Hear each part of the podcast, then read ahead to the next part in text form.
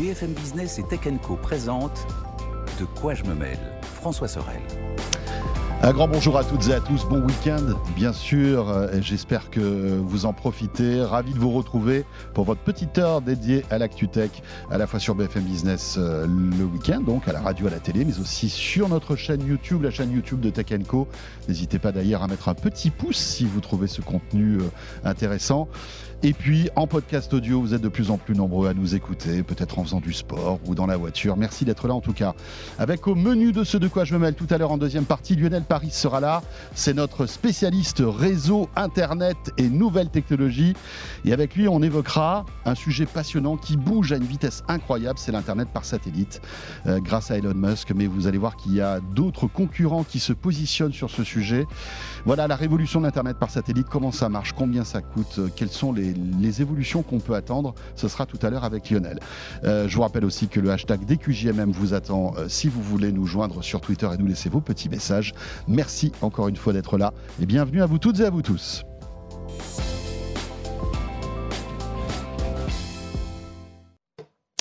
Le club de la presse IT pour commencer. Melinda Davansoula, c'est avec nous. Toujours un plaisir de retrouver notre Mélinda nationale. Bonjour François. Mélinda qui, vous le savez, euh, fait partie de la rédaction de Tech Co. Et avec toi, Mélinda, on va s'intéresser à l'actu tech de cette semaine. Très produit, ce mhm. qui, moi, perso, me va plutôt, parce que c'est vrai que c'est cool, les produits, on adore ça. Euh, et on va commencer par Sonos, qui a annoncé eh bien, deux nouvelles enceintes. C'est un petit événement, parce que finalement, euh, euh, voilà, Sonos ne sort pas des produits régulièrement, régulièrement. Là, ces dernières années, c'était plutôt les barres de son. Et là, ils renouvellent, en fait, leurs enceintes. Exactement. C'est pour eux une nouvelle gamme. Alors on va voir, c'est une demi-nouvelle gamme quand même, hein, on va pas se mentir. Euh, ce sont deux enceintes connectées, euh, comme tu as dit, la ERA 100. Alors ça, devient la nouvelle euh, enceinte d'entrée de gamme filaire, parce qu'on sait qu'ils ont aussi des enceintes sans fil. Donc ça remplace la Sonos 100, c'est ça? À la Sonos One. La Sonos One, pardon, c'est vrai. La Sonos One, c'était vraiment leur best-seller absolu ces dernières années. Super enceinte. Super enceinte, qui fait très bien le, job toute seule, qui avait l'assistant vocal embarqué, donc au choix Alexa, Google Assistant ou le leur, le Sonos, Voice Control. Ou même une version sans assistant vocal si tu n'avais pas envie d'être espionné. Exactement, la, version, SL. Euh, ils en ont vendu des, des palanqués, comme Voilà, on dit. exactement.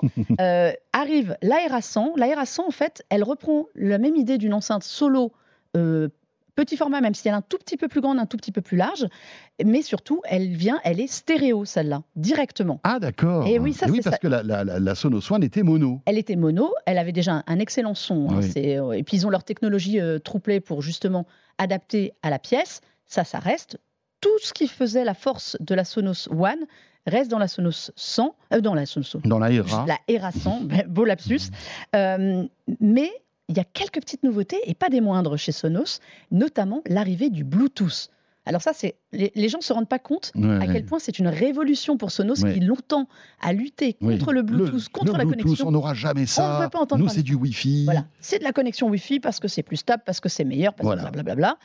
Il y avait AirPlay 2 pour euh, tous les possesseurs d'appareils Apple pour qu'ils puissent euh, streamer leur contenu plus facilement. Ça, ça reste mais arriver du Bluetooth et surtout arriver à l'arrière d'une espèce de prise USB-C qui ne sert pas du tout à recharger, qui sert à ajouter des dongles pour connecter par exemple un câble euh, auxiliaire pour brancher un autre appareil et plein d'autres petites choses. En fait, il prépare vraiment beaucoup. Ah, Donc c'est un peu mystérieux ce, petit, ce petit port USB-C. Voilà, on nous a parlé auxiliaire, Ethernet si vous voulez, parce qu'il n'y a pas de prise Ethernet directement, mais le petit dongle qu'ils mettront en vente dans quelques temps il, pourra euh, accepter. Euh, Donc tu seras obligé de la connecter en Wi-Fi. Tu pourras la connecter en filaire si tu veux. Voilà, pour le moment, il y avait leur barre de son qui était un petit peu euh, Ethernet potentiellement. Maintenant, ils ajoutent cette possibilité, moyenne en finance évidemment. Hein. Le dongle n'est pas fou. Non, non, non, ça c'est clair. Mais cette petite enceinte, eh bien, moi j'ai eu la chance. Je suis allée à Santa Barbara au siège, donc j'ai pu écouter le son. Honnêtement, on est... moi j'adorais le son de la Sonos One. L'aération, euh, elle envoie un son. Elle envoie du bois, et puis en plus, elle est stéréo, parce que je crois qu'elle a un système de son 360, non Alors, c'est. Enfin, ou des deux presque 360. Elle a en fait vraiment deux enceintes, enfin deux, deux parleurs qui sont dos à dos, vous savez, avec la, fameuse technologie. Donc le son euh, fait ça en fait, il part de chaque côté, de, à droite et à gauche. Donc en effet, on se retrouve avec un son par rapport à la Sonos One qui remplit encore plus la pièce. Donc ça, c'était, ça c'est vraiment, c'est les petites, des petits ajouts comme ça, tout bêtes, euh, mais qui font la différence. Le prix T'as aussi. senti une différence ou pas? Moi, j'ai alors là-bas, on a vraiment entendu le son de l'Aera 100. Mais comme j'utilise des euh, Sonos One au quotidien, j'ai quand même senti tout de suite la différence. Je vais la tester beaucoup plus profondément, le produit. Mais déjà, on a senti l'ampleur du son. Hmm. Sur, sur la Aera 100, c'est rien à côté de sa copine qui était avec elle, présentée également, la Aera 300. Ah oui, qui, Ça, va te a- qui a un, un- un plus gros joujou là. Alors qu'un design assez étrange. En fait, comment dire, euh, pour, les- pour, pour tous ceux qui nous écoutent, c'est quoi un diable Comme un diabolo, en fait. Imaginez Oui, quelque oui. chose qui a une forme, mais assez, assez large quand même. Ouais, si vous êtes avec nous à la télé, on, vous allez on voir l'image, mais pour vous donner Ouais. une idée, elle a, euh, ouais, elle, elle est comme si elle était cintrée. Je ne sais pas comment on peut Oui, expliquer ça. Et l'ARA 300, elle reprend les fondamentaux de l'ARA 100 en mieux. C'est-à-dire qu'elle est Bluetooth aussi, révolution totale. Elle a ce port USB-C à l'arrière, elle a toujours l'assistant vocal qui euh, peut être coupé de manière beaucoup plus précise. Comme sur 100, il y a un bouton cette fois vraiment Un physique, bouton physique. Tu vraiment coupes le physique micro. dos. On coupe le micro. D'accord. Euh, Il y a toujours les contrôles tactiles au- au-dessus sur les deux, Ouais. mais celle-là, elle est surtout compatible Dolby Atmos. Elle est pensée depuis le premier jour Dolby Atmos. Ok. Comme Et alors le- que pas les rassants. L'ARA 100, non. Non, il faut faire une petite différence quand même, hein, parce que sinon, il faut aussi faire la différence au prix. D'accord. Mais elle est, euh, Et Elle elle, est- stéréo aussi, elle est de la même manière. Elle est stéréo. C'est-à-dire qu'elle a les deux haut-parleurs de elle chaque côté. ouais, puis là, elle en a même 6. Enfin, elle est, Ah ouais. elle est blindée tous les. Pour le coup, on Là, on, on se rapproche plus du 360, Ouais, du 100 360. exactement. Elle s'appelle peut-être, à mon avis, 300 parce qu'elle est à 300 degrés. Euh, c'est la rivale du Echo Studio d'Amazon, qui est Dolby Atmos aussi, du Qui a un HomePod. son incroyable, un hein, son- cet Echo Studio. Il Moi, est franchement, c'est hallucinant. Je pense que c'est une enceinte qui est sous-cotée parce qu'elle est Ouais. Amazon et on les attend pas sur Bien le sûr. son. Mais tous ceux qui auront un jour l'occasion d'écouter le son du Echo Studio 2 notamment, franchement, ça vaut le détour. C'est hallucinant, c'est vrai. Moi, je l'ai- testé. Il me tarde de tester aussi ces Sonos, mais c'est vrai que Voilà. là, le, le- le son de cet Echo Studio, c'était hallucinant. Et le rapport qualité-prix est excellent aussi. Je vous le dis Exactement. entre entre. Exactement. Et bien entre là, nous. là, on est sur cette gamme de, de, de haut-parleurs, enfin de haut-parleurs, de enceintes, d'enceintes un petit peu plus larges. Euh, c'est pas énorme, hein, la la RA 300. Honnêtement, je m'attendais à quelque chose de plus impressionnant. C'est pas, c'est pas si gros que ça, mais c'est la rivale du HomePod d'Apple, le deuxième qui vient de sortir, Ouais. qui est Dolby Atmos aussi, avec un son, j'ai testé aussi, extrêmement euh, immersif et qui remplit la pièce, Mhm. et donc du Echo Studio. On est sur des produits très très haut de gamme au niveau audio. On garde les spécificités Sonos, donc le multi-room. Si vous en mettez deux, vous faites de la stéréo sur de la stéréo, on est d'accord, ça fait beaucoup. Euh, c'est compatible home cinéma. Pour, si vous le branchez à votre télé, vous avez L'avantage d'en avoir deux, c'est qu'on peut élargir les stéréos en fait. On tu vois, on- si tu as un salon, tu peux avoir la, la voix droite et la voix gauche. Voilà, euh, on élargit vraiment la- la- le, le champ sonore et la scène sonore. C'est une qualité améliorée aussi. Mhm. Ça, je l'ai vraiment senti euh, sur la RA 100. Par rapport à la. So- Ça remplace la Sonos 5 ou Alors, pas? Pas vraiment, ni la 5 ni la Play 5. euh, mais alors, pour les plus anciens, je dirais presque la- c'était la Play 3 à l'époque Oui, qui oui, s'appelait. oui. Voilà. Oui. On est plus là, mais euh, version 2023, D'accord. donc Dolby Donc Atmos. on peut imaginer qu'il y aurait une RA500 euh, qui Je- pourrait débouler euh, un jour. Ouais, alors là, on va tomber sur un truc, Un truc un peu plus mouse, mais dans l'idée, c'est vraiment ça. Il y a une petite idée aussi, TruePlay, donc cette technologie pour ouais. vraiment Oui, le- optimiser op- le son par rapport à la pièce dans laquelle tu installes tes voilà, par enceintes. rapport au recoin, par rapport au meuble, Ouais. c'était compatible que iOS jusqu'à présent. Oui. Désormais, ce sera compatible Android. Ah, ça c'est cool. Parce qu'en fait, dans les deux ERA 100 et ERA 300, ils ont mis un micro cette fois dans l'enceinte. Ah, d'accord. Ce qui n'existait pas avant, Donc ça sera peut-être plus simple aussi parce que c'était un peu euh, compliqué la, la configuration. Mm. Moi, combien de fois je me suis retrouvé à me balader dans le salon Ah ouais, avec c'est mon c'est téléphone. gymnastique. hein. c'est gymnastique. Le, le- le système trouplé, qui est très exigeant hein, d'ailleurs, hein, Mais qui est très précis. mais qui est très, qui est, qui est très, Extrêmement très précis. impressionnant. Et là, bah, désormais, les euh, possesseurs de smartphones Android vont pouvoir en profiter parce Ouais. que le problème, on sait chez Android, c'est que bah, il y a énormément de marques et donc il y a énormément de systèmes audio, de différences de qualité audio. Et donc le micro de chaque smartphone Ouais, ne était- donnait pas le même résultat. ça. Et donc ça faussait le, le Voilà. résultat trouplé. Et ben ils ont mis le micro directement dedans. Donc un petit point sur les prix, c'est ça maintenant Alors hein, la attention, on y va, on s'accroche, Mélinda. Alors, Erasan, on est à 279 euros 279 euros, on donc est plus 50 cher que la Sonos One. que la Sonos One qui va sortir du catalogue. Ah, d'accord, ils Eh arrêtent oui. la Sonos One. Ben oui, puisque la Erasan est vraiment l'héritière de la Sonos One. Et- Donc c'est peut-être le moment de, de, voilà, de, rappeler les, les derniers stocks de Sonos One. Alors. Exactement. Mais bon, vous n'aurez pas de son stéréo et vous n'aurez pas de Bluetooth. Ouais. Il faut y penser. Non, mais par exemple, pour une petite chambre, tu vois, un truc comme Mais ça, voilà. ça peut peut-être suffire. hein. Mais le Bluetooth, je l'ai pas dit, a un avantage, c'est que vous ne serez pas obligé de vous mettre sur le Wi-Fi Oui, de la oui, maison, ni de charger l'application Sonos, qui était quand même assez handicapante D'ailleurs, quand on dit que le Bluetooth est une nouveauté chez Sonos, c'est un peu faux parce que finalement, il y a, la Move. Hein, Alors, il y a la Move et la Roam, qui sont les enceintes nomades. Qui avaient intégré le Bluetooth d'ailleurs depuis quelques années. Parce qu'elles étaient nomades. Parce qu'elles étaient nomades. C'était pour ça. Et la Move faisait les deux. Faisait Wi-Fi. Exactement. Et, la, Roam, la, Roam, aussi, en fait. Elle, est Wi-Fi aussi, la Roam. Ouais, elles sont très très bien ces petites enceintes parce que vous pouvez les mettre dans un système maison euh, Sonos compatible. Mais, et sortir et, aller. Euh, et vous barrer avec le son. Alors, la RA300, on est à 499 euros. Là, on est plus cher que, euh, que le HomePod.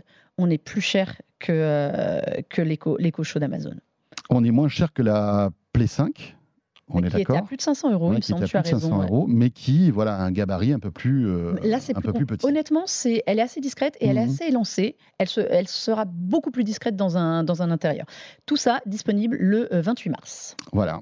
Euh, l'audio spatial, donc le Bluetooth et de nouvelles connectiques un peu mystérieuses en résumé. Et j'ai oublié de vous on peut attendre de ces nouvelles Sonos. J'ai oublié de vous dire, elles seront compatibles avec les services Dolby Atmos, Apple Music naturellement, et Amazon on reparle toujours d'Amazon, euh, Unlimited HD. Dès la sortie, ces services seront compatibles Dolby Atmos sur les, euh, sur les enceintes.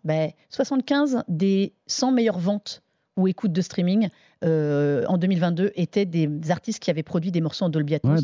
Et donc on va avoir une avalanche de produits compatibles Dolby Atmos. C'est intéressant cette, euh, cette, cette, évolution du Dolby Atmos qui, euh, en quelques années, s'est imposée au-delà du cinéma, dans la, dans la musique, grâce à Apple qui a été un gros promoteur en fait de cette, de cette technologie du, du, Dolby Atmos. Voilà pour ces enceintes. Sonos, tient un petit clin d'œil cocorico. Deezer a passé un accord avec Sonos. Peut-être l'avez-vous l'avez-vous suivi. Hein. Deezer va être le fournisseur officiel des radios Sonos euh, qui existent depuis quelques années. Et ça, c'est plutôt cool parce que c'est eh bien voilà une boîte française qui va s'occuper de ça au niveau international. Au niveau international. C'est une bonne Sonos nouvelle. qui a ses radios et de très bonnes radios d'ailleurs. Oui, voilà. Et donc d'ici avril, ce sera euh, Deezer qui fournira euh, le catalogue de ces radios. Pas mal. Bravo à Deezer. dans l'actualité, alors là, tu es venu avec. Oui. C'était c'est un, un, produit que beaucoup de gamers attendaient. Hein. Le, le comment dirais-je le partenaire parfait de la PlayStation 5 c'est le PSVR 2, le masque de VR de Sony qui est arrivé là euh, il y a quelques jours. Voilà, qui est enfin disponible, qu'on a attendu, le PlayStation VR 2. Alors bon, je vous ai ramené qu'un contrôleur. Il y en a deux normalement, vous inquiétez pas. Euh, il est quand même assez massif ce contrôleur. Hein, quand même. Hein. Oui, mais il est très très bien. Le Sense Controller, le casque, le voici. Il ressemble un peu à l'ancien. Et pourtant, ils ont revu toute l'ergonomie. Honnêtement, il faut reconnaître ça. Euh, pour ceux qui avaient testé le premier, on le mettait sur la tête, c'était un peu fastidieux. Là, ils ont vraiment tout fait pour que ce soit ajusté facilement. Le petit bouton devant pour décaler et, euh, derrière la petite molette pour régler. Oui, bien sûr. Attention micro. Franchement, là-dessus, ils ont fait un gros travail. Euh, l'ergonomie, ça a vraiment été complètement repensé sur ce casque pour être facile à mettre, facile à utiliser et surtout parce que parmi les atouts de ce nouveau casque, là, je parle vraiment du de, l'appareil, il y a les écrans à l'intérieur. Et on sait la difficulté, quand on teste un casque de réalité virtuelle, de bien ajuster l'écran. Eux, en plus d'avoir des écrans euh, OLED, on est sur des écrans qui vont faire du suivi des yeux. C'est essentiel sur ce casque pour beaucoup de. Alors, les premières expériences vraiment qui sont sorties ne sont pas encore compatibles avec ce, totalement avec ce suivi des yeux, mais la, technologie est très efficace et très mmh. rapide sur ce casque. Vous, vous allez pouvoir. Les yeux deviennent un peu la manette en fait, pour, pour aller dans les menus et naviguer, il faut encore valider avec le contrôleur. Quand tu, quand tu, baisses les, enfin, quand tu montes le regard ou baisses le regard, en même temps, tu as des, as des capteurs qui vont détecter en fait le mouvement de ton œil. En fait, il y a des capteurs à l'extérieur de, de, ce casque. Il n'y a plus besoin, comme sur le premier, d'une caméra qu'on mettait, qu'on devait essayer de poser sur la télé tant bien que mal. C'était un peu galère. C'était un peu galère. Maintenant, il y a des, des, capteurs en dehors du casque pour faire le tracking de la pièce, être sûr que vous ne prenez pas un mur, et puis mhm. aussi pour faire le tracking des mains sans les contrôleurs ou avec. Et il y a des capteurs à l'intérieur pour suivre vos yeux. Ça va être utile dans certains jeux. On les voit, si vous êtes avec nous à la télé, on voit les, capteurs hein, qui sont à l'extérieur. Enfin, il y en a à l'intérieur, il y a des caméras à l'extérieur et aussi à l'intérieur, bien sûr. Et, à l'intérieur, pour suivre les yeux, ça c'est important. Parce que pour plusieurs choses. Faciliter la navigation dans les menus et aussi, en jeu, avoir un écran qui va suivre beaucoup plus facilement. Ça va éviter euh, le mal de mer mine de rien. Ils ont réussi à avoir un système pour les novices de la VR qui va griser, griser les bords pour éviter justement, réduire le champ de vision et éviter d'avoir mal au cœur. Moi, ça, j'ai trouvé que c'était vraiment le truc très pratique. Si vous êtes expert, en revanche, de la réalité virtuelle, retirez cette option parce que c'est un effet complètement, euh, complètement inverse. Euh, l'installation très simple, les écrans ultra quali. On est sur des écrans quand même 4K HDR, donc Ouais. on monte en gamme très nettement. Euh, J'imagine fabriqué par Sony. Enfin, voilà. euh, en tout cas, Bah, euh, avec le savoir-faire de Sony en matière d'image et de son. exactement. Donc on c'est a sûr que là, champ de est, vision très très large. J'ai beaucoup aimé ce casque. Pour moi, c'est vraiment dommage qu'il se, qu'il s'arrête à la PS5. Alors, il profite de toute la puissance. On a encore un fil. Alors, Ouais. je l'ai montré à François qui a trouvé que le fil était beaucoup trop long. Il a raison, mais ça permet de pouvoir se déplacer beaucoup plus large. On avait par- parlé du MetaQuest Pro, casque autonome, tellement pratique à utiliser pour se balader et gambader. Là, on garde un fil quand même. Parce que, le- le- alors pourquoi le fil? Parce que finalement, le, le casque n'est qu'un.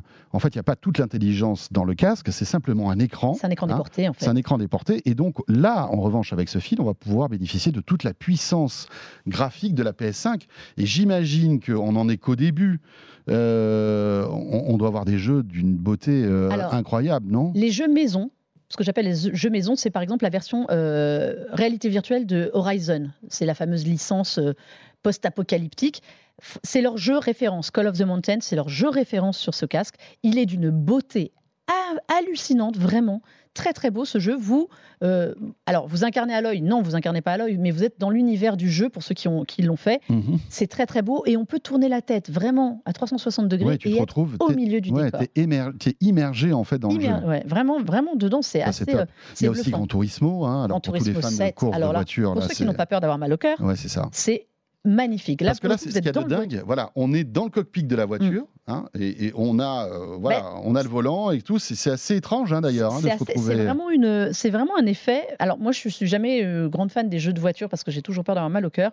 Mais là, c'est très très beau. On voit vraiment. on- en fait, c'est l'immersion dans la voiture Ouais, ouais. dont on rêve. Oui, t'es t'es dans le cockpit. On est, on est dans le, on est dans le cockpit et là, pour le coup, le tracking des yeux est important pour éviter d'avoir ce temps de latence quand on tourne, on regarde par la fenêtre en fait. Euh, Là-dessus, on le sent vraiment. Et c'est important. Et il y a plein de jeux qui vont, euh, qui Pas, vont pas de malaise, pas de, pas de mal au cœur, etc. Non, bon, faut un petit peu d'habitude quand même. Hein. Je vais pas dire aux gens qui arrivent que ça marche comme ça, mais euh, c'est pas mal. Il y a plein d'autres jeux. Il y a No Man's Sky pour ceux qui connaissaient. Pareil, c'est une balade. C'est une balade magnifique. Kayak vert, vous êtes au milieu de la nature. Ouais, d'accord. Et Ça, ça, mais ça, c'est presque. On est d'accord c'est presque des démos technologiques finalement pour montrer un peu la puissance du casque. Mais après, il va falloir le plus important des jeux. Et va- voilà. Pour le moment, il y après, a il y une a trentaine. Resident Evil, je crois, qui va Ouais, arriver. mais ça, euh. ça fait peur. C'est horrible. Je vous le déconseille. Non, mais il y a plein de jeux, a- évidemment. euh, Ils ont annoncé plein de jeux. Il y en a déjà une trentaine hein, qui sont sortis. Honnêtement, tout ne vaut pas la Ouais. VR. Euh, pour moi, le gros défaut qu'ils ont, c'est que le catalogue du premier casque n'est pas compatible. Non, Ça, pour moi, c'est une, ouais. une- une- une aberration. ouais, c'est vraiment dommage. ils avaient un très bon catalogue. Je ne vois pas ce qui empêche des jeux euh, moins puissants de fonctionner sur un casque puissant. On pourra nous dire ce qu'on veut. Le prix, on n'a pas parlé du prix. Ça, c'est quand même. euh, Ouais, c'est chaud, hein, quand on même, est à parce que 600 là, euros ouais. le casque sans jeu. Plus cher que la console. Elle est plus chère que la console. Et encore, je pense qu'ils ont fait un effort pour que ça reste raisonnable.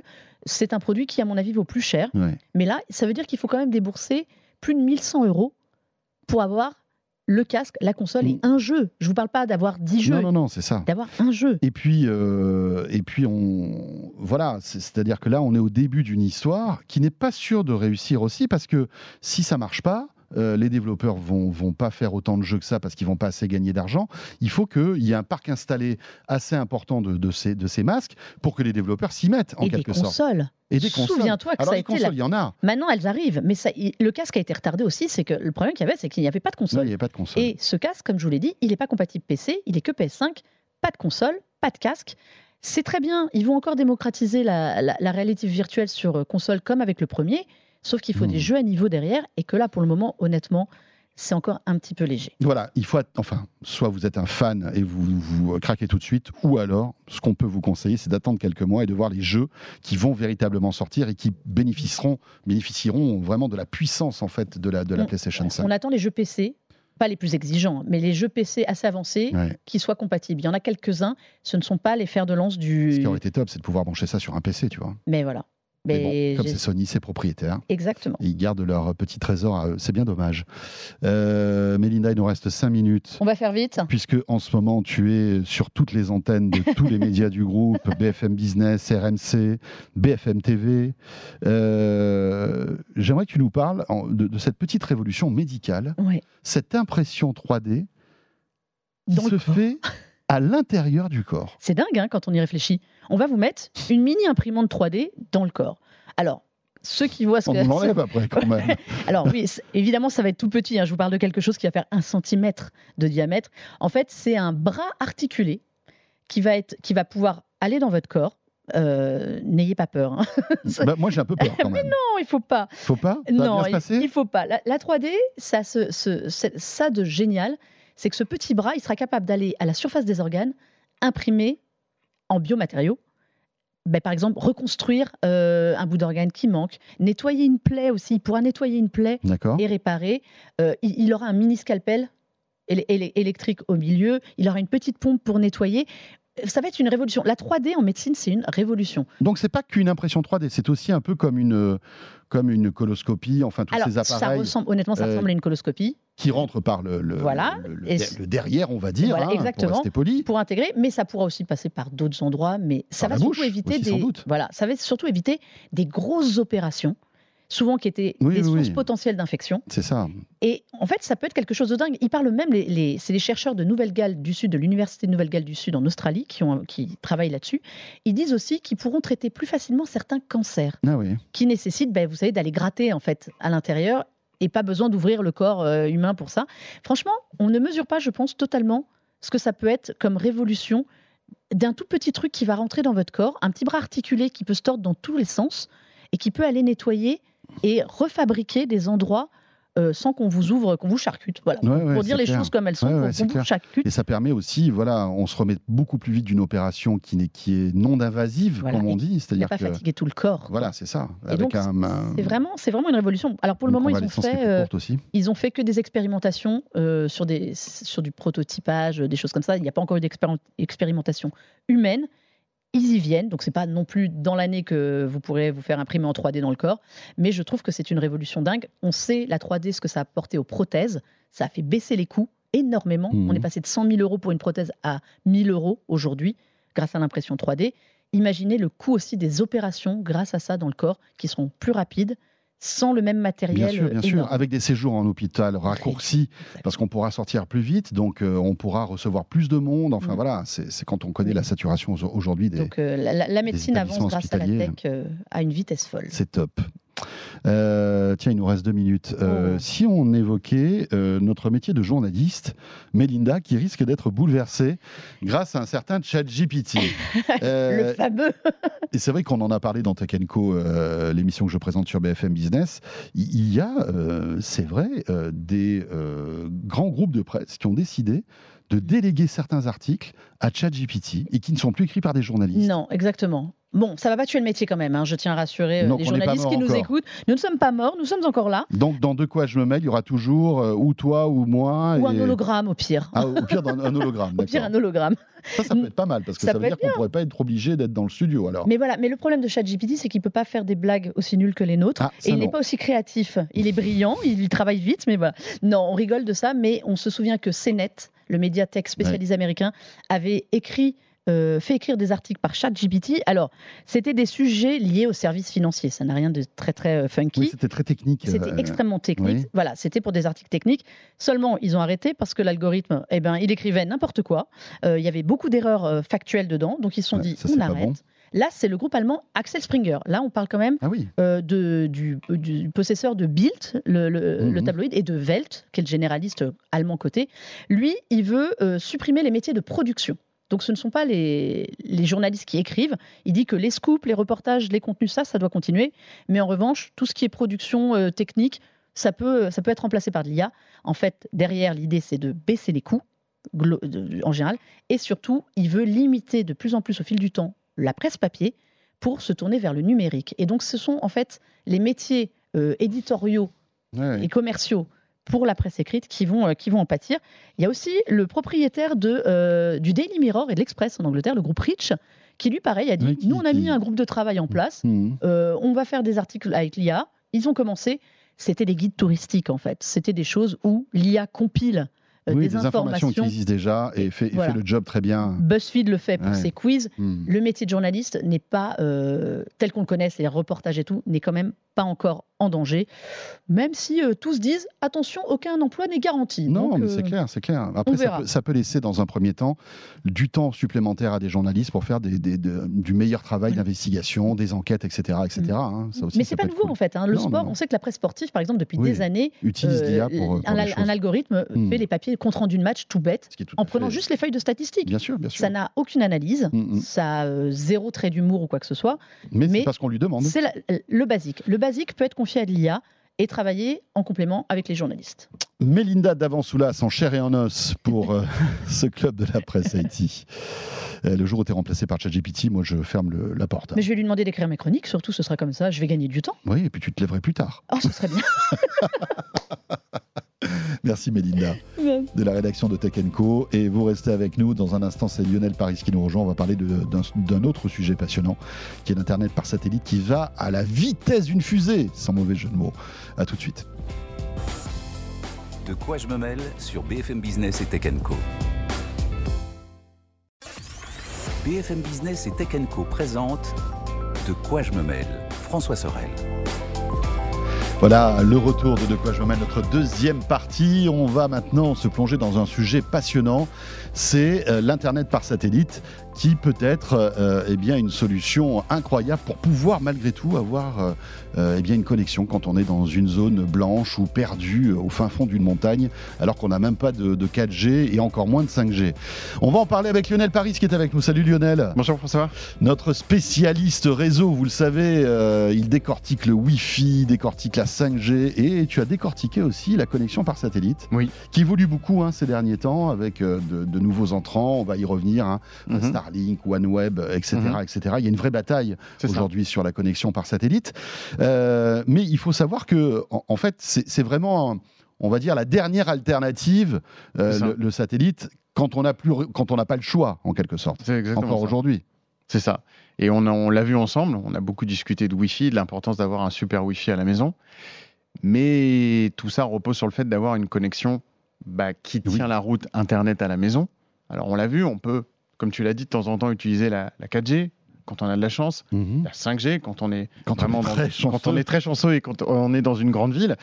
Mais malheureusement, on va se retrouver dans des cas de figure et il y a toujours des exemples partout et on en a mhm. nous-mêmes, on connaît des gens à qui ça arrive aussi où ben, on va se retrouver dans ces fameuses zones blanches comme tu les as citées où ben là on a malheureusement une situation d'une ville qui n'est pas encore fibrée euh, et ça, il y en a encore quand même beaucoup en France. Alors, même s'il y a un plan évidemment qui est monstrueux pour. Euh, il y a un plan colossal. La quasi-totalité des foyers en France, mais ça va, ça prend du temps. Ça va prendre du temps. Et puis il y aura, il y aura sans doute des oubliés. On ne pourra pas euh, amener la fibre partout. Ouais, on ne sait pas encore si, si la couverture territoriale sera égale à 100%, mais on sait que Orange a annoncé déjà que la fermeture du réseau cuivre, hein, donc, donc la DSL, la DSL était prévue pour 2030. Donc ça nous laisse imaginer qu'on a encore une latence qui va être à peu hmm. près de 7 ans euh, pour arriver à cette couverture fibre euh, totale. Donc ça c'est le premier point. Euh, donc effectivement on, trouve, on se trouve avec des habitations qui ont encore de la DSL et malheureusement avec des débits très faibles, hein, de, l'ordre de moins de 5 mégas. c'est ça. Et de l'autre côté on a parlé aussi ensemble de la 4G et de la 5G et de la capacité de pouvoir utiliser un hotspot mobile dans le cas où. Mais on peut se retrouver aussi dans des endroits où ben, la 4G est saturée pourquoi bah, Parce qu'elle est dimensionnée pour une utilisation normale, entre guillemets, et que dans les périodes saisonnières, et tout le monde fait comme toi et se a un petit routeur 4G. Euh, d'ailleurs, je vous invite à retrouver le, le, module qu'on avait fait ensemble il y a quelques semaines de cela où tu nous expliques tout ça très, bien. Mhm. Euh, et donc, en fait, voilà, parce que la, 4G peut être saturée. Bah, il y a une notion de saturation. et ça marche plus. Bah, je te donne un exemple très simple. Moi, j'étais en congé pendant le ski euh, à, à Morillon, en Haute-Savoie.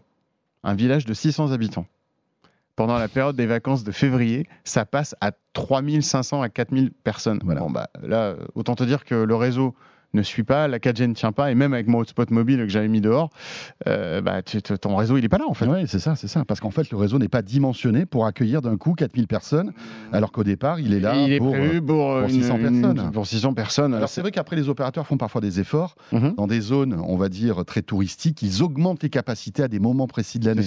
Mais voilà, c'est pas. Mais là l'endroit que j'avais hein. choisi n'était pas assez euh, connu et entre guillemets touristique pour euh, mériter l'attention, et donc bah, tu te retrouves dans une situation où voilà ADS de Meg. Euh, il y a notre camarade aussi de Victor Jakimovic, que bah, je salue, que j'embrasse. De Bretagne. cher Victor, voilà, qui nous manque beaucoup. J'espère qu'on pourra le retrouver bientôt dans De quoi je me mêle. Qui lui est perdu au fin fond de sa Bretagne, dans un endroit sublime, au bord de la mer. Magnifique. Euh, magnifique, mais bon, il n'y a pas de. Y a, je crois qu'il n'a pas d'ADSL, il n'a pas de fibre. Il n'y a pas de fibre, ça c'est certain. Et, il a son, euh, ce petit, son petit hotspot 4G. Et il me disait que dès qu'il y a les vacances scolaires, la région est saturée et donc, du coup, là, ça tient plus. Mais voilà. Donc, même conséquence, en fait. Donc, du coup, aujourd'hui, on, s'aperçoit que ces zones blanches, bah, finalement, elles existent. Euh, plus proches de nous, hein. mmh. je te cite aussi le 78, qui est très rural le département en Ile-de-France, hein, et qui est très compliqué à couvrir, en fait. et qui est extrêmement compliqué à couvrir en fibre parce que tu as une immensité de petits villages partout, et donc du coup, bah, la fibre va mettre du temps à arriver. Donc ces zones ça fait pas ça fait pas si longtemps que ça que tu as la fibre finalement. Non, non, non. ça, je, on en parlait souvent.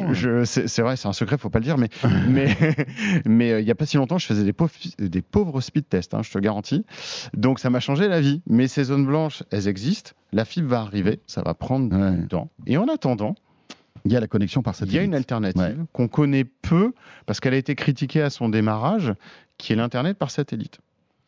Et donc là, tu vas trouver deux types de technologies. Il y a celle que qu'on connaît, c'est-à-dire quand on parle de satellite aujourd'hui, on, on, pense aux, satellites qui sont en orbite géostationnaire. À 36 000 km d'altitude. C'est ça, c'est ceux qui sont vraiment très très loin. Et c'est ceux auxquels on fait référence quand on parle de satellite parce que c'est là où a commencé la télévision.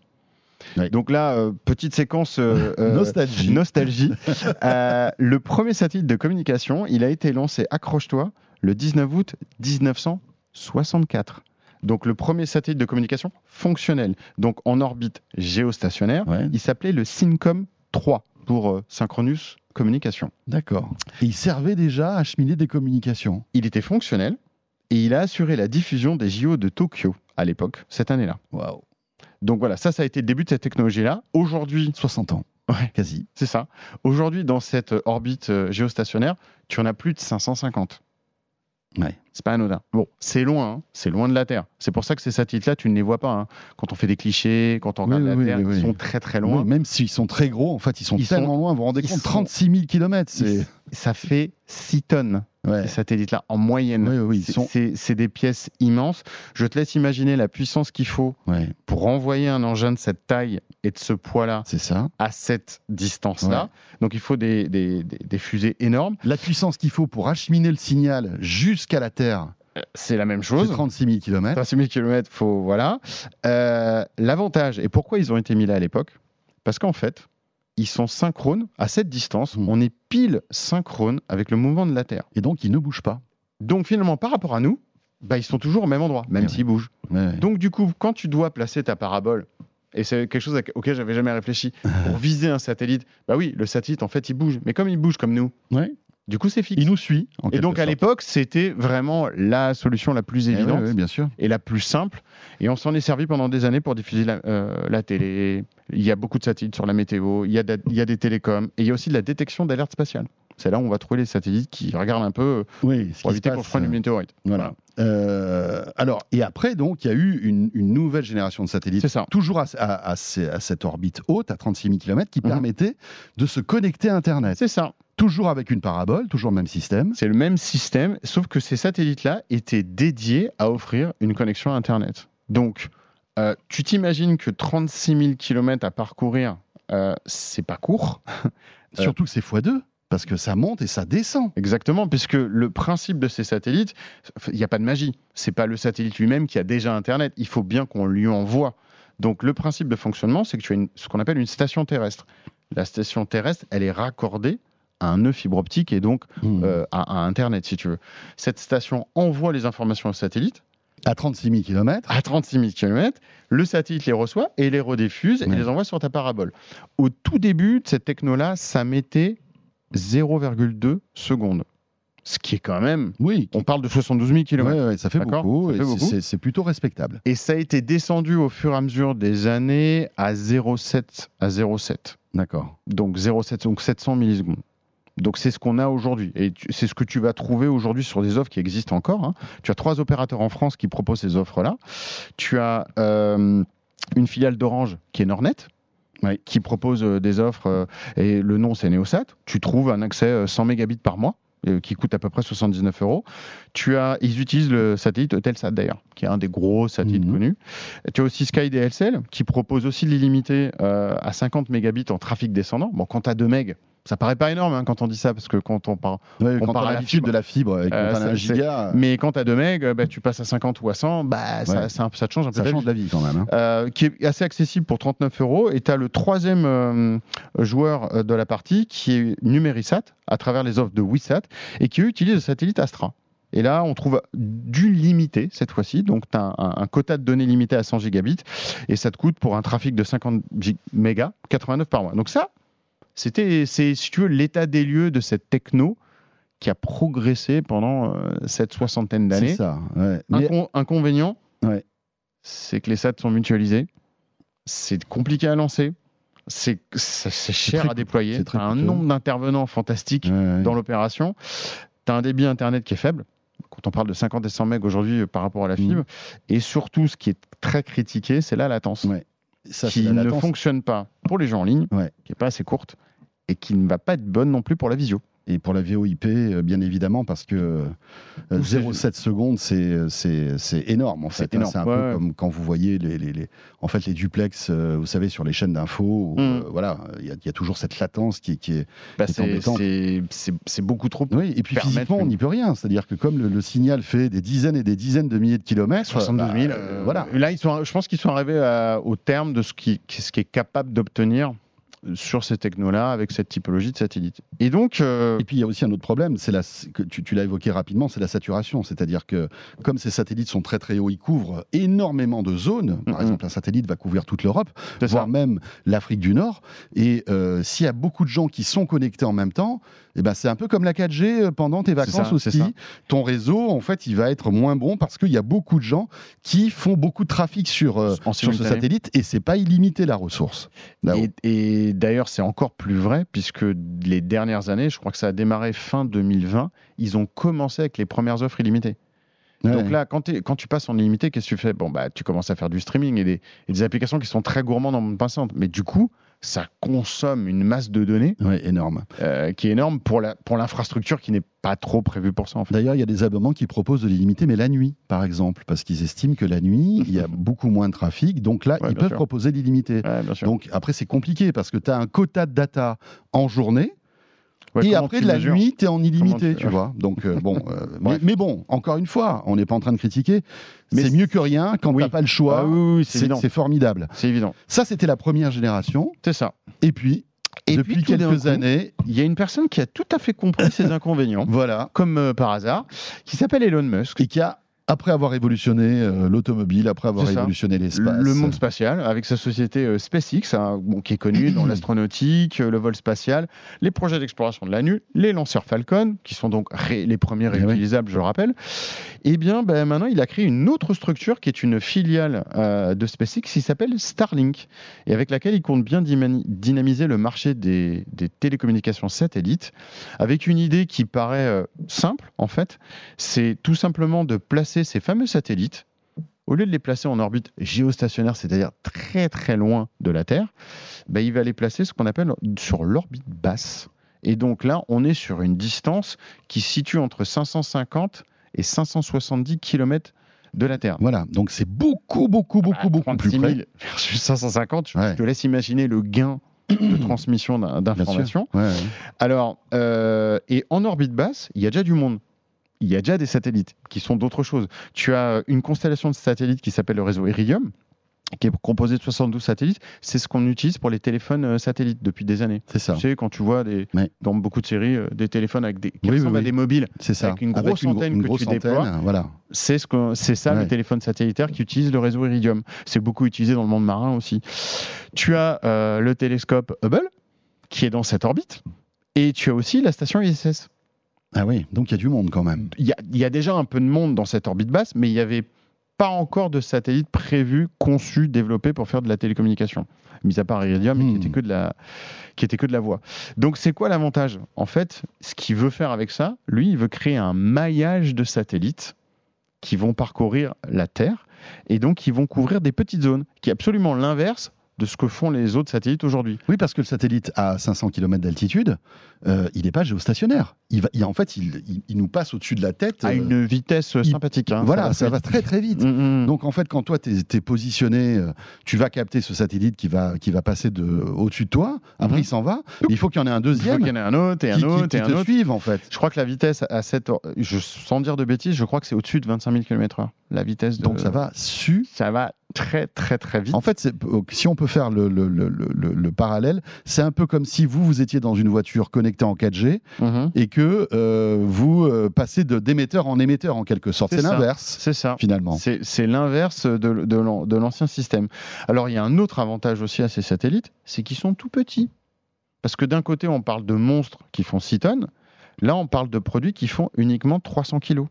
Donc, dans le monde du satellite, c'est rien, du tout. C'est une poussière. Un sable. Euh, et donc, du coup, là, c'est là où tout va bien pour euh, Elon Musk et sa société euh, SpaceX, c'est que bah, les lanceurs Falcon 9, bah, du coup, on peut en mettre 50 ou 60 satellites dans un lanceur eh qui lui-même est réutilisable. Donc, en termes de, de, business model, c'est très très bon parce que tu maximises en fait. Oui, oui. Avec un lancement, tu as 60 satellites qui partent. Tu, hop, tu, partes, tu mets 60 satellites en orbite. Qui après euh, suivent, euh, en fait, vont. Euh, qui vont avoir des steps. À la queue le le vont rejoindre en fait leur orbite. C'est assez impressionnant d'ailleurs. Il y a tout hein. un step de mise en orbite et de mise en fonctionnement. Hein. C'est pas de l'instantané. On peut croire que Clouk, on envoie et c'est parti. Non, non, ça marche pas comme ça. Et on peut bien le comprendre puisqu'ils tournent tous très très vite. Donc on se retrouve avec des satellites qui sont légers, qui sont petits de manière à couvrir, il faut une constellation. Au début, Elon Musk a annoncé 42 000 satellites. Je ne sais pas si tu mets. 42 000 satellites. 42 000 au début. C'est énorme. Alors le chiffre a été revu à la baisse depuis, euh, mais ça va être baissé, mais pas tant que ça. Ouais, C'est hein. plusieurs dizaines de milliers quand même. On parle hein. de 30 000, 30, 33 000. Donc, euh, euh, mais on est un petit peu dans le futur au niveau de ces satellites parce qu'ils utilisent des systèmes de, de prévision des collisions ce qui n'était pas nécessaire et ce qui n'existait pas dans les autres générations. Euh, ils utilisent des propulseurs ioniques alimentés au krypton, parce qu'il faut bien dire que quand tu mets ton satellite, tu l'envoies dans l'espace, il faut que lui-même il puisse aller se mettre dans l'orbite. Il faut pouvoir le contrôler parce qu'il va pas pouvoir s'insérer comme ça parce que il y a déjà les autres qui tournent, hein, donc euh, il faut quand même qu'il puisse avoir une certaine vélocité. c'est un peu comme un euh, rond-point, il faut que tu arrives au bon moment. C'est ça, c'est les Champs-Élysées. ils ont des liaisons laser intersatellitaires ce qui nous amène déjà à la phase 2 de ce projet, parce qu'elle est déjà à la phase 2 de ce projet, ça a démarré en 2020, où finalement, ces satellites vont avoir de moins en moins besoin d'avoir des, stations terrestres. Parce que je vais prendre un parallèle avec les réseaux maillés en Wi-Fi. En fait, les satellites, historiquement, ils ne sont pas interconnectés entre eux. Et là, ils vont le devenir. Donc, il y a des faisceaux laser qui vont permettre à ces satellites de communiquer entre eux pour deux raisons. Un, éviter qu'ils se rentrent dedans et savoir qui est où. Deux, euh, s'envoyer aussi le flux d'informations et effectivement avoir un système qui s'interconnecte en même temps qu'il est en mouvement. Donc ça veut dire qu'on aura besoin de moins de stations terrestres pour pouvoir alimenter euh, ces satellites en, Internet. Il suffirait peut-être même dans l'absolu d'en avoir une. On n'en est pas là. Hein. On n'en est pas là. Mais, c'est vrai que ça peut être un, des futurs envisageables. Euh, Incroyable. Donc ça c'est génial en fait. c'est assez impressionnant la technologie qu'ils ont réussi en l'espace de trois ans euh, tu te rends compte qu'on on est déjà, ils en sont déjà à la troisième itération de satellite. Ouais, ouais, ouais. Et ils ont fait énormément de progrès entre chaque version des, satellites. La première génération, elle a été lancée en, 2019. Euh, il faisait 260 kg à peu près. C'était vraiment le, la génération, je vais pas dire ça bêta, mais c'était vraiment le, la première génération opérationnelle. Ils en ont lancé 1665 à fort à mesure d'avoir plusieurs itérations de lancement. Tu en as aujourd'hui de cette génération-là 1437 en orbite. Donc la première génération, il y a quand même eu de la perte. Alors, euh, mauvaise mise en orbite, tout ce qu'on peut imaginer qui se passe mal dans le monde spatial. Mais grosso modo, tu affiches une perte d'à peu près 16%. La génération 2, qui s'appelle la 1.5 chez, euh, chez Starlink, elle a été commencée à envoyer en septembre 2021. C'est pas si vieux que ça. Et là, on a un poids qui a augmenté ils sont passés à 295 kg parce que c'est là où ils ont ajouté cette fameuse liaison laser. C'est ça. Donc on commence à avoir des satellites un petit peu plus intelligents qui peuvent, communiquer entre eux. Ils peuvent communiquer entre eux. Là, ils en ont lancé 2074 à date. Ils en ont 1732 d'opérationnels. Bon là ils ont eu un coup dur parce que effectivement il y a une grosse orage, un gros orage magnétique parce que à cette distance là, dans cette range de 550 km, tu peux prendre ce type d'interférence. Là, ils en ont perdu 40 d'un coup. Il y a eu pas mal de photos où effectivement on les voyait. Et ce qui a été annoncé dès le départ, c'est que ils sont conçus tous les satellites d'une manière à dès qu'ils vont rentrer dans l'atmosphère, s'il y a le quelconque problème, ils se désagrègent à 100%. Il n'y aura aucune retombée. Enfin, c'est ce qui est dit. Et aujourd'hui, oui, là, pour l'instant, cet, orage magnétique avec la fuite, enfin les 38 qui sont tombés d'un coup, là, il n'y a pas eu de retombées, il n'y a pas eu de, ouais, choses. que tout a été prévu finalement pour qu'il n'y ait pas de dégâts sur Terre, bien voilà, sûr. Si jamais il tombe, et ce qui il se désagrège quand il rentre dans l'atmosphère. Voilà. Et donc euh, là, du coup, on en arrive maintenant en novembre 2022. C'est leur, leur troisième génération. Ils sont pas encore tous développés. Ils en ont lancé 218 pour l'instant. Il y en a pas encore d'opérationnels. Euh, mais ce qui est très intéressant, c'est de voir que ces satellites-là, maintenant, ils pèsent 800 kg. Ah, ils sont beaucoup plus gros. Ils sont beaucoup plus gros. Euh, on peut en mettre beaucoup moins. Là, du coup, dans un Falcon 9, on en met que 21, forcément. D'accord. Euh, les moteurs ont été changés. Ils ont des moteurs au krypton, parce que, bah, bien évidemment, la masse faisant que a besoin d'avoir une propulsion qui est différente. Mais surtout, ils ont quatre fois la capacité de bande passante qu'avait la génération précédente. Ok. Donc en fait, ça permet encore des, débits plus importants. on va aller, on va, ils vont augmenter les débits. D'ailleurs, je pense qu'Elon Musk, il me semble, l'avait déjà annoncé euh, au cours d'un tweet. Et cette génération-là, elle a été lancée à partir du mois de février de cette année. De cette année, d'accord. C'était fin février. Tout nouveau, ça fait 15 jours. Donc évidemment, ils ont il y en a 21 de lancés. Ils sont pas encore en opérationnel ni en, ils sont même pas arrivés. Euh, oui, ils doivent faire des tests. ils se placent euh, au fur et à mhm. mesure. Mhm. Donc c'est vraiment une techno qui finalement évolue. On se retrouve dans le monde satellitaire avec l'évolution qu'on peut un peu trouver en informatique. On n'a pas, on pas évoqué les avantages en fait de cette, de cette connexion, de cette connectivité par rapport à celle qu'on évoquait tout à l'heure avec mhm. les, satellites géostationnaires. Euh, les débits qu'on a là, c'est euh, ah bah minimum 100 euh, MB jusqu'à 300. tu te retrouves avec une latence qui est entre 20 et 40 millisecondes. Ouais, on était à 700 hein, sur l'ancienne technologie. Alors bien évidemment, on sera toujours pas au niveau d'une connexion fibre qui elle-même est à 4-5 millisecondes. Mais on peut faire de la voix sur IP, mais on peut faire de la visio. On est dans un usage standard, on peut tout faire. Euh, dans, dans, cette latence-là. Alors pour le jeu vidéo, pour les fans de jeux vidéo, c'est pas les, les, en tout cas, ça, dépend des jeux. Mais mais, mais, mais, voilà, mais tout ce qui est application courante, ça va, ça va passer. On a une bande passante, on est toujours sur un modèle illimité. Euh, donc, il, il, a un petit peu révolutionné l'air de rien avec cet apport technologique bah, finalement cet usage. Je ne donne pas euh, au, fur et à mesure des annonces qu'on voit passer à droite et à gauche. Mhm. Parce qu'il n'est pas tout seul. Non, non, non, on va en parler. Il bien sûr, il y en a rejoint. Mais je vois pas un grand futur euh, aujourd'hui sur la, connectivité Internet sur les satellites euh. Ou alors peut-être en secours pour des, pour des usages un peu particuliers. C'est ça. Mais, mais c'est vrai que, bon, voilà. Ou peut-être dans le monde de l'entreprise, encore faut-il avoir l'équipement. Et un, un, autre point dont on n'a pas parlé qui est très intéressant, c'est donc l'antenne qui est mise à disposition. Oui, c'est ça. Tu reçois comment tout ça? Alors, c'est envoyé euh, chez toi quand tu souscris l'abonnement. Euh, ça coûte 50 euros par mois. Le tarif a, été divisé par deux par hmm. rapport au lancement qui était en 2021 en France. Aujourd'hui, c'est 50 euros par mois. Tu reçois euh, cet équipement qui est une, une, antenne qui est donc motorisée. Il faut acheter l'appareil. Enfin, il faut acheter le, kit de réception. Je voilà, crois qu'on est à 600 C'est entre 500 et 600 euros livraison compris.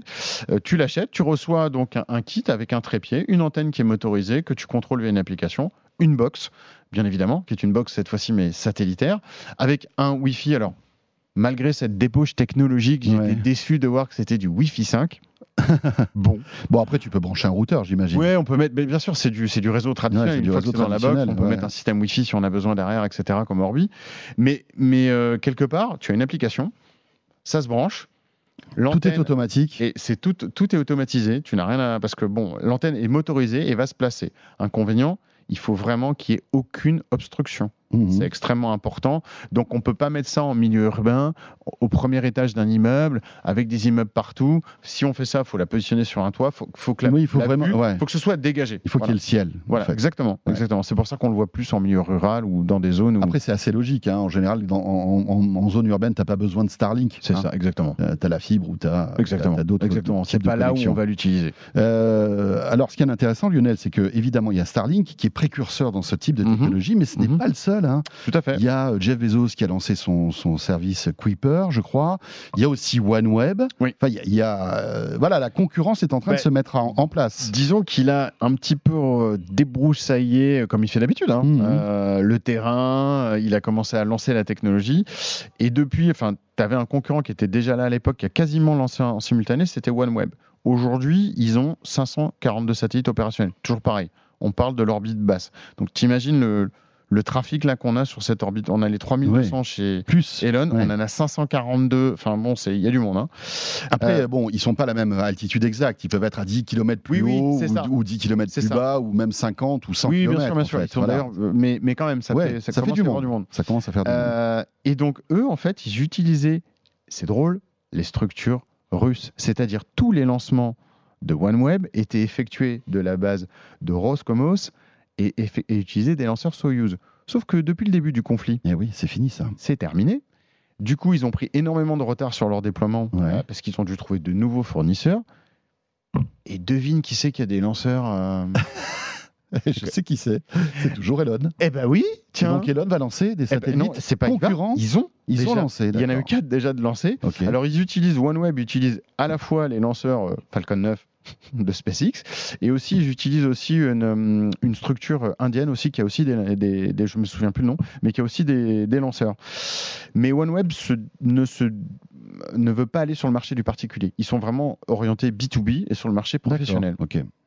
Et donc, le temps euh, passant, Orange a annoncé, il n'y a pas si longtemps que ça, Ouais, ouais. un partenariat donc euh, pour remplacer euh, bah, son offre satellitaire qui est effectuée par l'intermédiaire de Nornet. Et bien maintenant, Orange va utiliser la structure de OneWeb pour avoir une offre satellitaire un petit peu plus digne de ce nom. Parce que je ne sais pas si tu as suivi, il y a eu beaucoup de pataquès sur l'installation des stations terrestres de SpaceX en France. Oui. Ça a duré deux ans. Il y avait plein- trois y stations. Il y a plein de communes qui voulaient pas euh, avoir Absolu- euh, cette énorme Absolument. antenne satellite euh, Bah, sur leur commune. C'est énorme, hein, c'est des locaux qui Ouais, prennent ouais. des hectares. euh, Il y a des, enfin bon, voilà. Bon, donc il a eu du mal aussi à s'installer en Mhm. France. Que Aujourd'hui, les gens disaient oui, on va avoir des ondes autour de nous, enfin des, des sujets bon, euh, Ouais, d'un au- d'un autre âge. Hein. après tout le monde, euh, le satellite existe depuis, euh, comme tu l'as dit, euh, 70 ans. C'est pas nouveau d'avoir un flux qui part euh, vers les étoiles. Bon. Après, euh, chacun, euh, je, je comprends que chacun n'ait pas envie d'avoir une, une installation de cette typologie-là dans un champ en face de chez soi. Euh, mais il y a eu beaucoup de ralentissements en France. Aujourd'hui, il n'y a qu'une station d'opérationnel. Donc tout, tout ce qui tourne en France, ça tourne à travers d'une station qui est passée en Gironde. Et il y en a trois qui sont prévus en ouverture dans les Alpes-Maritimes. D'accord. Parce que les deux premiers projets, il y en avait un en Bretagne Oui, et un dans le Nord, qui ont été, comme tu le dis, abortés ah bah, ouais. euh, pour ces raisons-là. Euh, donc du coup, OneWeb là-dedans essaye de Hmm. se placer. Orange va arriver là-dessus. Tu l'as cité, il y a Amazon qui a le projet qui s'appelle Kuiper, qui prévoit de lancer 3300 satellites Mhm. euh, sur les dix prochaines années. Une annonce, mais qui n'a pas eu réellement de, euh, de, de, bah, de- de suite. Euh, et puis tu as la Commission européenne qui, depuis le mois de février, est arrivée sur le sujet. Ouais, qui, Bah, suite au pataquès qu'il y a eu Mhm. avec l'ARCEP en France sur le, le rejet d'installation de Mhm. ces relais, en fait, la Commission européenne a présenté un plan pour sécuriser le réseau Internet de l'Europe et les communications, parce qu'ils ne veulent pas être forcément. oui, dépendant. dépendant, de, de Bien sûr, Starlink, hein, ça c'est clair. Euh, et donc là, ils prévoient le, le lancement d'une constellation à partir de 2024. D'accord. On ne sait pas encore si ça va utiliser la structure OneWeb ou est-ce que ça va utiliser, sans doute pas celle d'Amazon, mais bon, c'est en train de. Ça bouge. Ça bouge et c'est passionnant. Et puis, bien sûr, il y a la Chine aussi qui est en train de créer son réseau satellite euh. Internet Mm. de, de- qui, voilà, qui, qui ressemblerait à, à celui que tu, que tu viens d'évoquer. Sujet passionnant. Bien sûr, on est en train de, de vivre une évolution. Et à terme, hein. dites-vous que euh, voilà, c'est votre smartphone qui recevra le signal de ces Aussi. satellites. hein. Puisqu'on sait que Qualcomm travaille sur des puces qui fait. permettront, Mm. même avec nos smartphones hyper fins, hyper légers, de capter le signal de ces satellites. Mm, mm. Alors au début pour des, des signals, des, des services de- d'urgence, mais demain sans doute qu'on pourra envoyer des SMS ou des, ou des photos ou des vidéos. Ah oui, je euh, suis sûr. c'est- obligatoire. Merci beaucoup Lionel. Écoute, merci François. Super intéressant. Je pense qu'il était très très important de faire un point sur tout ça, d'autant que ça bouge beaucoup. Donc Mhm. euh, euh, voilà l'état de l'art en la matière en ce mois de mars. Merci Lionel. Merci à vous. Lionel Paris, donc, euh, dans De quoi je me mêle pour euh, terminer ce rendez-vous. Merci de nous avoir suivis encore une fois. Toujours un plaisir que de passer cette petite heure en votre compagnie. On sera de retour, bien sûr, la semaine prochaine. De quoi je me mêle le week-end, vous le savez, sur BFM Business, Radio Télé, mais aussi sur YouTube, en vidéo. Et puis, euh, évidemment, sur, toutes les, euh, euh, sur tous les portails de podcast. À très vite. On se retrouve dans une semaine. Salut à tous. De quoi je me mêle sur BFM Business et Tech Co.